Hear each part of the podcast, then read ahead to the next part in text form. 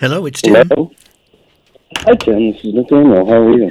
Hi, Nathaniel. I'm doing great. Thank you so much time, uh, so much for taking time out of your schedule to visit with us today.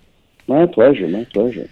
Uh, so much to uh, sort of talk about, and I don't even know where to start, but I will do this. I will start by congratulating you on such a special album, uh, and it's still all right. Well, thank you. Um, it's been it's been tough not being able to be out there playing it, but uh, you know it is it is what it is, I guess, in, in this moment in our time in history. So we are definitely in a weird place. Uh, that is for sure. Um, I, I, guess in some regards, this record to me sounds like uh, what uh, what many people might feel like they're going through at the moment. I mean, there's a lot of um, there's so much that's personal in this album that stands out uh, uh, and I think makes it so rewarding. But uh, I, I, just wanted to maybe have a chance to talk a little bit about making this particular record. Uh, and for our friends who weren't familiar with what you did before the Night Sweats were a thing, this is a little bit like a throwback to what you used to do, right? Um, yeah, you know, I kind of started my career as a singer songwriter, sort of solo troubadour, I guess, you know um, to quote other people who had said that. um, but um, yeah, so this was kind of a, you know, I've always liked that sort of approach to writing and delivery, even for, um, you know, that kind of having that kind of presence to a song and a show uh, has always been something I really enjoyed, and so. Um, I wasn't sure what this record was going to be. You know, originally, I was supposed to make it with Richard Swift. Right um, had shared some of the material with him while we were making the second Night Sweats record. Uh, and um, yes, you know, he ended up unfortunately passing away far too young, uh, which was two years ago on July 3rd. Wow. And so I went back and just started to work on the process of how how we could have done it if he was still with us. So and, that was kind of our approach. So. And you were able to actually do the, at least some of this at his studios, right?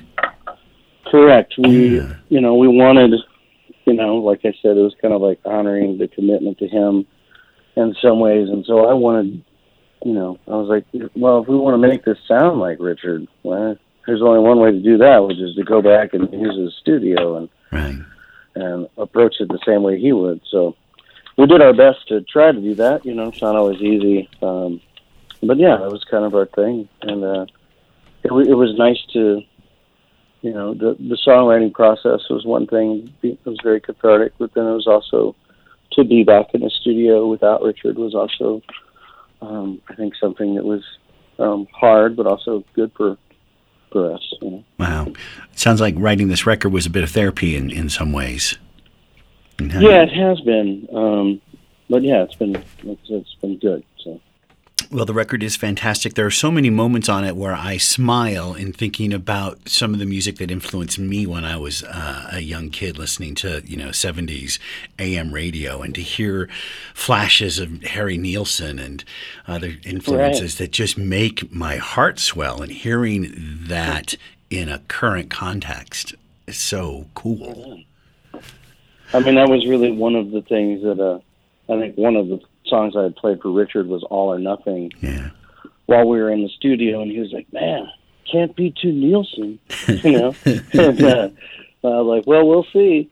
And uh, so we really kind of approached the recording, and even my my writing for that. I was just like, how you know, how do we make this sound like Nilsson does Newman? Right. Yeah. Right. Uh, are your influences? Have your influences changed since you started writing music uh, and, and, performing, uh, you know, in the 2000s to to uh, the music that's influencing you now? Has there been a change there, or or things added into the mix?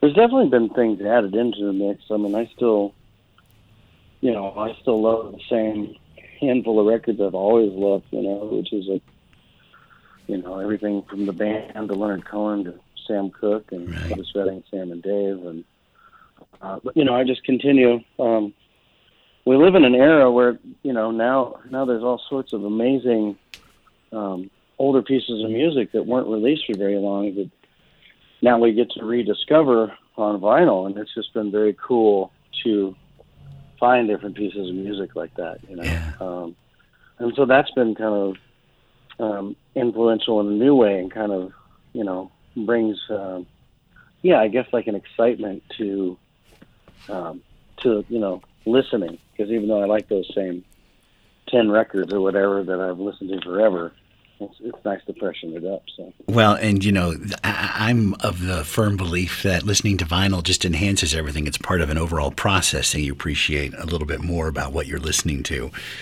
right, right. You know, there's so many things I want to talk about. Uh, I, I, I want to have an opportunity for a moment to highlight work you do that I- it just is so impressive to me, and that is your Marigold project. If we could share some information Oh, with yeah. our listeners about that.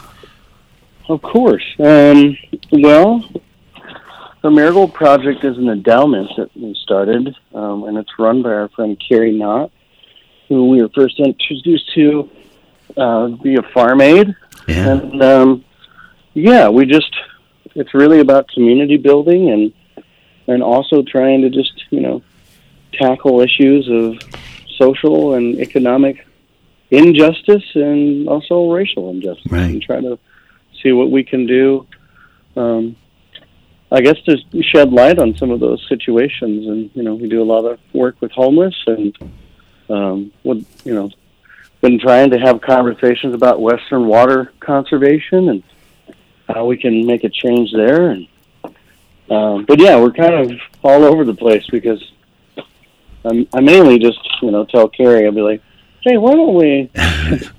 She's like, you ever thought about working on my this? She's like, oh, I'll see who I can find. So we're really, I I guess, you know, I, I think my main goal with it is to like be the ears um, instead of like just coming up with a solution. Sometimes we just need to to listen to what's happening in our community in our cities and and listen to the people who are in need and let them tell us what it is they're Right. they need and like how Yeah. how we can most um, benefit them and like how we can best help them. So Well, as I mentioned, I'm a big fan uh, of that.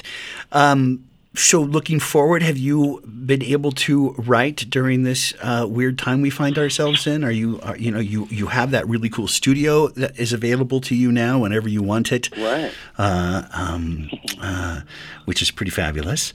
Uh, are are you taking advantage of that? Uh, are you looking at new night sweats stuff too?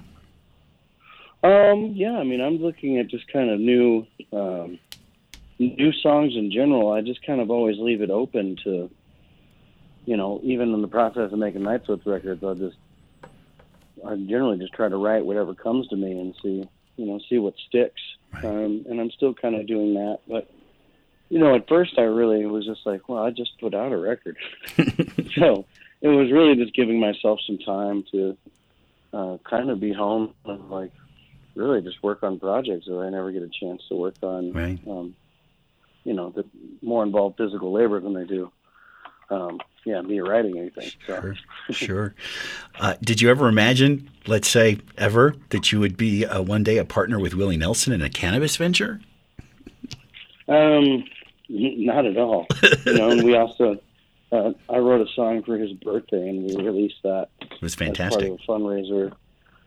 Um, and on the B side, I'm singing with him, which I never thought I'd do either. You know, So- You you've had a chance to do that with uh, some of those people that are most important uh, in sort of uh, in our world of AAA. You got to do that with Willie. You got to do something with John Prine as well. right.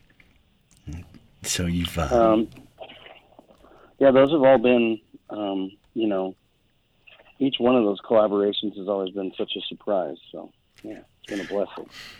What are you looking forward to when we get back to someplace resembling normality, whatever that's going to be?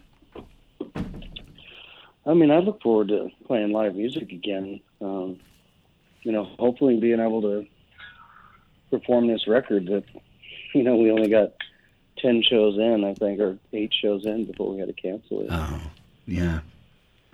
Um, and just be able to hug people I haven't seen. I, look forward to that. Isn't that wild? Uh, just that drive for that connectedness. I, I, even just thinking about hugging people that you haven't seen in forever. Uh, right. You know, it's it's just wild. Um, well, I, I appreciate uh, you so very much. I want to thank you as well. You helped us, uh, you and, and, the Night Sweats helped us raise $50,000 several years ago for a nonprofit here as part of our Christmas show. Uh, and, um, you know, people are still talking about that concert and the one you did a couple years later at Outlaw Field. We cannot wait to have an opportunity to, to see you do your thing again here at some point. Why not? Well, I can't wait to come back. So. Well, best of luck. Best of luck with everything. Thank you so much for uh, spending a few minutes with us today, Nathaniel. We appreciate that. My pleasure. Thank you so much for your time and for continuing to support us and listen to what we're trying to do. So. We, we love it. Be well, okay? You as well. Thanks, Take man. Care.